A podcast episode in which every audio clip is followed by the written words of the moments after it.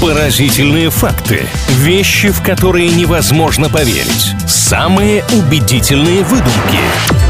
Правдивая ложь на правильном радио. Совсем скоро вернемся к правильной музыке, а пока поделимся с вами парой интересных фактов. Вот такое познавательное общение мы внедряем в развлекательный процесс, друг другу рассказываем интересные утверждения, иногда привирая, приукрашивая, фантазируя. Ну а потом уже по ходу разбираемся, что там было в этих утверждениях настоящего, а что нет. Илья Андреев, Маша Сафонова, всем здравствуйте. Привет! Сегодня первым делом отправимся в Шотландию. Правда ли, что там красная дверь в доме означает, что хозяин расплатился по ипотеке? И он так хвастается, мол, смотрите, все, у меня получилось. Но почему бы и нет? Это действительно достижение, учитывая то, на сколько лет многие берут ипотеку. Я не знаю, что там по программам шотландской ипотеки, но, честно говоря, мне кажется, что такая традиция есть, просто к ипотеке она никак не относится. есть- Поэтому вот такой формулировки вашей я не верю. А зря, потому что в Шотландии действительно красная дверь означает то, что хозяин дома расплатился по ипотеке. Это такая достаточно старинная традиция, причем счастливые владельцы дома хотят, чтобы все соседи знали, что лично он с этой задачей справился. Факт номер два сегодня про КНДР. На купюрах там изображены исключительно простые горожане, доход которых не превышает тысячи долларов в месяц. Правда или нет? Я не знаю по поводу дохода, но то, что это, по-моему, единственная страна, где изображены простые люди на банкнотах, это мне известно. Так что тут я вам верю. Вы правы, это действительно единственная страна в этом понимании, но про тысячу долларов я солгала. Очень жаль, что вот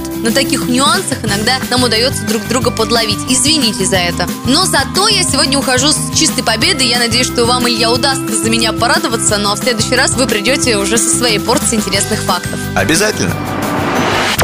Правдивая ложь на правильном радио.